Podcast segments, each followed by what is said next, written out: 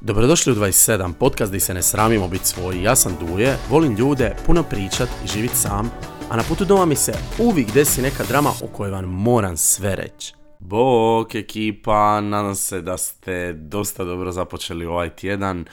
Iza mene je totalno onako neki radni vikend, ima sam dežurstvo na portalu i ima sam hrpu nekih drugih stvari na kojima sam radio, jedan projekt koji van Ena i ja pripremamo, Charlotte Ena. E, I ono, vikendi su mi počeli u zadnje vrijeme izgledati dosta onako mirno. Ko što ste mogli primijetiti, nisam već dugo snimio nikakav Murluk story, jer zapravo otprilike četiri mjeseca nisam bio vani. Znači nisam u klub otiša pit i plesat i družit se onako dobra četiri mjeseca. I baš sam razmišljao o tome kako starini, kako odrastani, kako je to jednostavno ono, vjerojatno nekakav normalan proces. I onda me to podsjetilo da bi mogla snimiti epizodu o izlascima.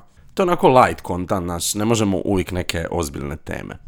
Ja sam počeo izlaziti jako rano, već negdje krajem osnovne škole, sad da ne biste mislili kakve sam to roditelje ima, moram napomenuti da su ti izlasci bili u mome selu. Znači ja sam živio u malome selu sa oko onako tisuću stanovnika i blizu tog mog sela, odnosno blizu moje kuće, je bila ta jedna plaža, odnosno kompleks plaža, nekoliko barova, jedan restoran i hotel, koji su onako dosta Jugoslavija Aesthetics i takvi gosti tu dolazi, to nije baš prepuno. Mi smo tu kod dica, ono, u osnovnoj školi, kraj osnovne škole, išli na more popodne i tamo bismo pili, ne znam, cedevitu u tim barovima i onda bismo navečer se znali kao tu družiti. Kad kažem navečer to mislim ono od, ne znam, 8 do 10 i po 11. I kao starci bi nam dali da se tu družimo i to su uglavnom bila tu dica, ono, od 14 do 16 godina. Tipa nije nikad među nama bilo nekih starijih ljudi. Mislim, kao znalo se nekad dogoditi da u tim nekim kafićima budu neki ljudi od dvadesetak, ali ono uglavnom su izbjegavali to isto zato što nije uopće bilo zabavno. Baš je bilo onako, živilo nekako na staroj slavi i točno se moglo zamisliti da će to biti zanimljivo dici i da će roditeljima biti ok da im dica tu idu. Tako na večer zato što ono, nema baš nekog događanja i neće se ništa sad wow desiti ako odeš tamo. Svi smo bili u biti blizu doma. Stvarni izlasti su počeli negdje ono u srednjoj školi, ko pretpostavljani većini vas. Ko što znate, ja sam išao u srednju školu u Trogiru, to je mali grad i nije baš poznat po noćnom životu. Mislim da ste za Trogir čuli u kontekstu ono mala Venecija i kulturne baštine, arhitekture, ali ne baš i ponude noćnog života. U Trogiru doslovno postoji jedan noćni klub, onako poznat po strašnim ekscesima, ne znam li još uvijek on postoji i radi, a osim toga je bilo par kafića koji bi se ono na večer znali pretvoriti kao u nekakav bar, kao u nekakav wannabe noćni klub i to je bilo to. Ako nije lito, snađi se druže. Ja kad sam došao u srednju školu sam se silno htio družiti s nekim alternativcima koji su bili malo stariji od mene itd. I onda sam se tako počeo družiti s njima, oni baš nisu izlazili po tim nekim popularnim kafićima, niti su išli u taj ekscesni klub, nego su se družili na tribinama. Znači imali smo nogometno igralište u Trogiru koji izgledalo bošte sačuvaj tada, kad sam ja išao u srednju školu i onda te tribine na koje se moglo ući bez problema i tu su se okupljali onako metalci, hipsteri, svi koji su u biti izgledali, ponašali se drugačije i oni koji su tili tako izgledati, tako se ponašati. Ja sam jedan period zapravo bio to dite koje je tilo izgledati i ponašati se drugačije, a onda je vremenom ni počelo se ponašati i izgleda drugačije. To je bilo dosta zanimljivo. Meni je zapravo jako drago što je moje druženje i moja prva ekipa zapravo okrenula biti tako neka alternativna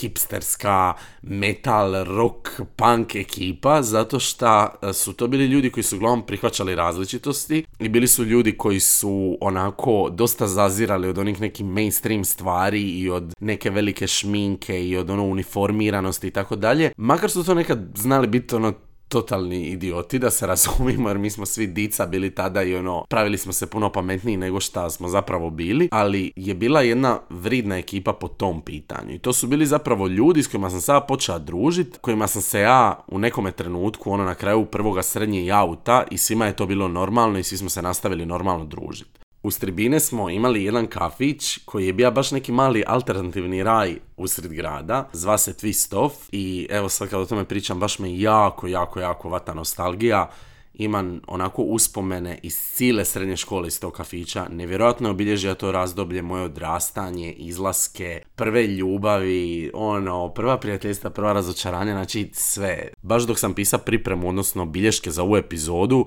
sam se sitio tog kafića i bilo mi onako, Isuse Bože, i kao otišao sam na Face i onda sam na Faceu tražio neke stare slike iz tog kafića i ono, kao, baš me nekako oprala neka nostalgija i sjeta prema tom razdoblju srednje škole u nevjerojatno dobrom sjećanju mi osta. Taj kafić više nažalost ne postoji, sad je tamo nekakav hostel jer se to zapravo više isplatilo i ono, ne mogu se više tamo vratiti, nema više tog momenta da ja mogu otići sad u taj birci, bit, aha, to je ono moja srednja škola, nego mi ostaje samo tako u nekim uh, slikama koje imam na svom fejsu i na tuđim uh, Facebook profilima i ono u sjećanju što je ostalo. Došlo je tako negdje treći i četvrti srednje i ok, ja jesam bio uvijek sa tim outcastima i družio se s tom alternativnom ekipom, ali ljudi su krenuli izlaziti van i onako baš jako i počeo sam ja onda izlazi pod nekim mainstreamistima. Završio sam tako jednom u tom ekscesnom klubu, mada ono stvarno ekstesan klub, ni, ono, nije se nikad dogodilo da tamo neko dođe da nešto ne doživi, pa tako ni ja. Ja sam isto kad sam bija tamo doživio da se neko potuka, da smo morali izaći van i to je jednostavno bilo tako. Misto di smo baš često izlazili ono već uh, zadnja dva razreda srednje je bio taj jedan kafić koji se zva Favorit, ne znam jer on još više postoji, ali bija je blizu škole i mi smo tamo znali ići pit kavu, ono kad bismo imali neki prazan sat ili kad bismo picali. Subotom bi oni ono tipa dozvali neku jeftinu cajku i onda bi pretvorili taj kafić u noćni klub, ono neki wannabe noćni klub i mi smo tu izlazili. To je zapravo bilo napravljeno onako za srednjoškolce. Mislim sad kad zapravo pomislim na to, sve je to bilo jako čudno i danas bi to bilo skroz neprihvatljivo zato što smo mi svi pili alkohol. Znači ja sam ima 16 godina i meni bi bez problema točili i viski i štok i jeger i dali mi onako sedam piva, znači nikome to nije bio problem dok si god ima za platit i dok si moga naručit, oni su ti to davali. To je nešto što ja definitivno ne podržavam, ono ne smatram da bi to tako trebalo biti, ali jednostavno bija dio mog odrastanja i dio naše kulture koji ne znam kako sad to funkcionira s obzirom da ova generacija prošla i kroz koronu i kroz sve i da živi malo nekim drugačijim, mirnijim životom koliko se meni čini, ali moja generacija i svi stariji od mene, generacija moga brata, ono, svi su nekako tako izlazili vani i pili sve to bilo normalno. Liti nismo toliko izlazili po klubovima, ali išli bi na noćno kupanje i onda bi ostali spavat na plaži. Plot twist je bio taj da bi mi svojima rekli da idemo spavat kod nekoga. Znači bilo bi nas šest i svako bi rekao da ide spavat kod neke druge osobe. I naši starci to uopće nisu kontrolirali. Mi bismo se onda našli u gradu, na večer bi otišli na neko piće, nešto bismo pojeli, neki topli sendvič ili nešto ono jeftino. I onda bi išli na tu jednu plažu, na Čijovo što je zapravo otok kod Trogira, odmah spojen sa Trogiron e, mostom. I onda bismo tamo onako družili se, pili, išli bi na noćno kupanje, kupali se goli naravno. I onda bi tako ostali spavat na plaži. To je bilo onako, ne znam, nama je to baš bio jedan neki naš moment di smo mi kao totalno neustrašivo bi legli i to bi nam bilo sve fajn, iako je ta plaža bila mjesto gdje su ljudi navečer odlazili se družiti. Kao ne bi to bilo prepuno, ali ljudi su se tu odlazili družiti, a stanovnici bi dosta rano ujutro znali doći se kupati. Tako da nije baš to bilo kako da kažem, skroz sigurno. Meni da sad neko dođe i kaže ostani tu spavat, ono, ne, ne bi baš se sam odlučio da tu ostanem spavat, možda bi mi se moglo dogoditi da zaspen, ne bi se baš odlučio na taj korak sada s ovoliko godina i s ovom pameti. Tad kad sam imao onako 16-17 to mi uopće nije bio problem. Dosta zanimljiva priča je bila kad smo jednom tako prispavali na toj plaži i onda ujutro u 6 se dogodilo da smo sreli profu iz kemije koja je došla tu ovaj, ujutro malo otplivat svoju dionicu i koja je totalno skužila da mi nismo došli tu u šest ujutro, jer onako kao baš smo izgledali kao da smo ono budni od noć prije. I to je bilo dosta interesantno zapravo razdoblje, jer mi u biti kao mi bismo spavali na plažima, to je bilo spavanje od svega možda 2-3 sata i onda bi ujutro otišli negdje na kavu, otišli bi nešto pojesti u pekaru jer su neki od nas nisu živjeli onako skroz na moru, nego su živjeli u nekim selima u Dalmatinskoj Zagori i onda oni ne bi imali autobuse koji će im odmah ujutro kreniti i odvesti ih doma, nego bi im autobus zna biti u 11 sati ujutro. Onda bismo mi čekali sve do 11 dok svi od nas ne bi otišli ti na autobusima doma i onda bi tako i mi koji smo tu bliže, jel, otišli doma tek u 11 podne. Šta je bilo dosta interesantno jer ti kao dođeš u 11 podne doma, moraš glumiti pred svojima cijeli dan da si ti spava i da si doručkova kod nekih ljudi, moraš izmisliti cijelu priču šta ste radili i ne otići spavat. Znači, meni je to bio uvijek toliki problem kao jer ono, ne znam, bar u toj situaciji i kad imaš toliko godina misliš da te roditelji ništa ne kuže. Ja sada već onako pomalo sumnjam da su moji roditelji znali te neke stvari, da su mogli posumnjat da mi ne idemo spavat kod jedni kod drugih, jer ono, ne znam, mislim, baš je bilo nerealno to, ono, jedno lito smo stalno svi spavali jedni kod drugih i onda je narednih godina više niko kod nikoga nije spavao. Baš se vidjelo da je to bio jedan ono kao hype koji smo mi iskorištavali u tom jednom periodu nakon prvog uh, i nakon, nakon prvog srednje, mislim. Ali meni je tad bilo u glavi uvijek ono roditelji me ne sme skontat i ja bi sutra dan jednostavno se ponašao kao da sam ja lipo spavat do 10 ujutro. A u biti ono cijelu noć bi nekad zna ne spavati. Ne znam kako bi sad to preživio, mislim da bi onako se skljoka na polovini dana, a da bi prije toga onako uh, vjerojatno bio pasivno agresivan prema svim živim ljudima. E sad, dolazi faks. Ja selim iz sela sa tisuću stanovnika u Zagreb koji ima onako valjda milijun stanovnika doslovno iz neke male ruralne sredine u kojem nije bilo života, u kojoj smo mi morali sami stvarati ovakve neke scenarije poput idemo na plažu pa ćemo izmisliti da smo spavali kod nečije tete ili ćemo izmisliti nečiju tetu kao što je jedna moja prija napravila u srednjoj školi. Mi smo došli do toga da zapravo živimo u velikom gradu koji za naše pojmove ima jako puno toga. Kafića, barova, pubova, noćnih klubova, ono, brutalno. Danas ja znam da Zagreb nije grad koji je nešto wow poznat po svom noćnom životu, ali tada kad sam ja s 19 godina došao tu, meni je to bilo wow. Tad sam upozna sada svoju najbolju prijateljicu uh, Luciju i s njom sam počeo izlaziti vani i mi smo imali tu neku čudnu šemu da smo izlazili onako Skoro cijelu prvu godinu faksa smo izlazili vani četvrtak, petak, subotu.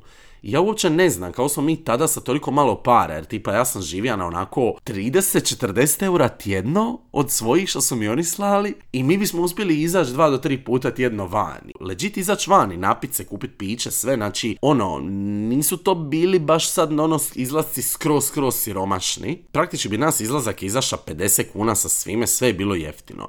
Ja sam znači doslovno u tom periodu procvita. Prva godina faksa bila doslovno ludilo sa tim izlascima, drugu smo se stalno dogovarali za izać, družili bi se u stanu, napili bi se, sve bi bilo fajn, ali nikako ne bismo izašli van. I to bi bilo uvijek tako, ono ko, ma sad ćemo, ma zvaćemo taksi za 10 minuta, ma zvaćemo za 20 minuta, onda bi na kraju ostali se družiti u stanu. I onda na trećoj godini tad sam ja već bio odlučio da se ja želim preseliti u Budimpeštu i da želim otići tamo studirat. Onda smo nekako koristili svaki moment i svaki izlazak je bio onako top i bilo je baš nekih onako posebno sramotnih trenutaka i priča koje ću valjda pričati cijeli život, ali to ću ostaviti za posebnu epizodu jer mislim da definitivno postoji ono moment za sramotna pijanstva, glasovne poruke, ulete i sve živo što je proizlaslo iz tih situacija.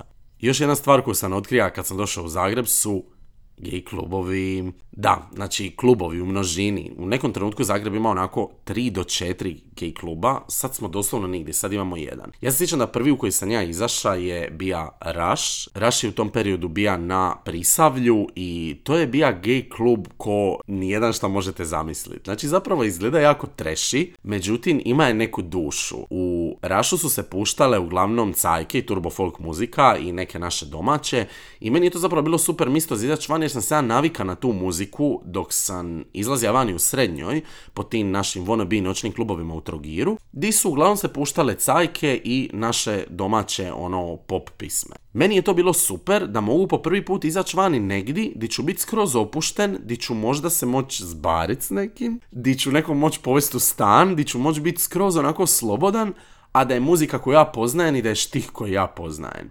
To je bilo baš onako jako zabavno i svi ljudi koje sam doveo u Rašu, uključujući moje straight prijatelje, su bili jednostavno oduševljeni. Ono, it, it was one of a kind. Drugi klub u koji sam iša, a koji postoji i danas, je Hot Pot. Hot Pot je ono u Petrinskoj, u centru grada i ono, jednostavno je poznat kao mali klub koji ima partije od tehna do R&B-a, do popa, do treša, Ovisi kad dođeš i kakva muzika bude, tako ti i bude. Ja ne volim baš tekno glazbu, tako da sam uvijek tamo išao na neke trash pop i R&B partije i meni je tamo uvijek bilo onako ok. Nisam nikad bio nešto pretjerano oduševljen, moram priznat, ali ono, znali smo i tamo izaći. Treći klub koji mi je ostao u no pun intended, super sjećanju je super super. Super super je bio klub koji je bio brendiran kao gay friendly klub, međutim su se često događali nekakvi tematski partiji gdje bi se mora na određen način obući, gdje bi bila određena vrsta glazbe i ima je cijeli taj nekakav look nekog ruin puba, prostor je bio dosta velik i stropovi su bili jako visoki i uvijek bi bila nekakva super dekoracija, super ozvučenje. Sve je bilo odlično, osim što ta zgrada zapravo baš i nije imala super uvjete u ovom sigurnosnom smislu, pa onda kad se jednom dogodilo da je neko bacija suzavac, a to se dogodilo, onda su se ljudi prilikom evakuacije pogazali jedni druge jer je postojao samo jedan put za evakuaciju, odnosno ulazna vrata su bila jedina vrata koja su radila i onda je to bilo malo zajebano i nakon toga se taj klub zatvorio. Međutim, da zanemarimo sad te neugodne situacije, jel? stvarno je bilo dobro tamo izlaziti i ono, kao baš su bile neke dosta zabavne situacije i zna si u tom nekom periodu kad sam došao u Zagreb, ko neko ko je već bio djelomično autan, ali koji je tija sad ono malo živit slobodnije i punim plućima, je bila sjajna situacija što se tiče gej klubova i izlazaka u Zagrebu. Meni su gej klubovi bili hit zato što sam ja tamo mogao biti svoj. Ja sam mogao nekog upoznat, mogao sam se s nekim poljubit bez nekog osjećaja straha ili grča u želucu. Ima sam taj neki vibe u gej klubovima, neke baš ono slobode, nekog, neke hrabrosti i to je predobar osjećaj. Znaju svi gej ljudi koji su otišli u neki gej klub po prvi put točno o čemu pričam. Ima nešto i u tome što ja baš volim izlaziti, to mi je jedan od najdražih načina kako se zabaviti, ali i kanalizirati energiju koja se nakuplja u meni priko tjedna. Mogu izaći doslovno na sve. Ljudi se znaju zgražat nad cajkama, kao oni su ono iznad toga, neće oni to slušat, ali meni su to onako gluposti. Meni izaći na cajke vrh jednako kao što mi je izaći na R&B, trash, pop 90 XU rock. Može i sve odjednom bitno da je dobar vibe. Neke se stvari ipak promine kada odrastaš. Ja sam prije mogao prigremat u parku ili stanu i onda u klubu popiti jedno piće. Sad mi je izlazak ipak nešto drugačiji. Ja volim biti miran, volim doći u klub i zna da ima novaca za kupiti pića koliko želim, da ima ne samo alkohola nego i bez alkoholnog pića, da dolazi negdje gdje me ljudi onako gdje će me poslužiti normalno ili gdje je barem self-service pa ja znam da ću moći doći do bilo čega u bilo kojem trenutku. Jako su mi bitne sve te neke stvari. Prije bi stvarno mogao izaći bilo di i bilo mi je bitno samo da bude dobra muzika i da imam prijatelje svoje oko sebe. Sada ako već dajem neke novce, a imam sad više novaca jer više nisam student, sad ipak nešto zarađujem, onda želim da mi to bude bolje i da mi bude ugodnije, da mi bude mirnije. Realno više se ne izlazi toliko često, znači evo ja sam vam rekao da skoro četiri mjeseca nisam bio vani i ja sad kad nakon četiri mjeseca izađem negdje vani, ja ne želim da to bude neko sranje, ja ne želim da tamo bude sad ono 3 miliona ljudi, da ne radi ventilacija, da se usmrdim, da se uznojim i da mi ono konobar e, jebe mater zato što sam ga nešto, nešto pitao. Želim da bude dobro. Onda nakon izlaska obavezno želim nešto jest, želim taksi prijevoz do doma, to se ono jednostavno promijeni, nemaš više potrebu kvantitete tih izlazaka, nego ono, voliš nekad izaći za ljude koji izlaze, Voliš nekad izaći, ali izaći dobro. Kao može mi se dogoditi da izađe ni dva vikenda zaredno ni danas, zato što se mogu dogoditi neki eventi ili nešto i nečiji rođendani, ali je puno češća opcija i puno realnije da ćete me uvatiti u ovakvoj situaciji da mjesecima nisam izašao vani. Sad je već prošlo neko vrijeme od kad sam zadnji put bio u klabingu i mislim da bi stvarno mogao ponovno izaći, osjeća nekako želju da želim ići vani, Međutim, znate što ću vam reći? Ja nisam ugleda neki event koji je meni bio, aha, ja želim biti tamo. Postao sam jednostavno izbirljiviji po tom pitanju, pa mislim da ću onako sačekati dok se ne dogodi neki dobar parti ili neki novi svaštara event. To mi je možda nešto najbolje na što izlazim u zadnje vrijeme, zadnjih recimo u godinu i po dana. Do nekih sljedećih izlazaka, mamurluka, istorija koje znam da očekujete, ali još se samo malo strpite, znači moram i ja nekad ono, doživjeti neki svoj osobni tip detoksa. Dotad slušajte 27, zapratite me na Spotify, subscribe se na YouTube, zapratite me na Instagramu za više kontenta o ljudskim pravima, feminizmu i LGBT zajednici. Do sljedećeg nekog puta, Ciao